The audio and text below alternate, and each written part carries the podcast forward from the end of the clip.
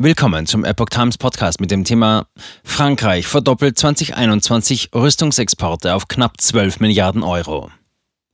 Ein Artikel von Epoch Times vom 13. September 2022. Frankreich hat im vergangenen Jahr seine Rüstungsexporte auf einen Wert von 11,7 Milliarden Euro mehr als verdoppelt.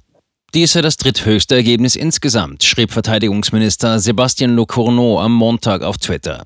Im Jahr zuvor hatten die Rüstungsexporte wegen der Corona-Pandemie einen Umfang von 4,9 Milliarden Euro erreicht. Frankreich liegt damit in der Rangliste der Waffenexporteure weiter auf dem dritten Platz nach den USA und Russland. Den größten Anteil hatte dabei der Verkauf von Rafale Kampfflugzeugen. Frankreich verkauft im vergangenen Jahr 30 neue Kampfjets an Ägypten sowie sechs neue und zwölf gebrauchte Kampfflieger an Griechenland.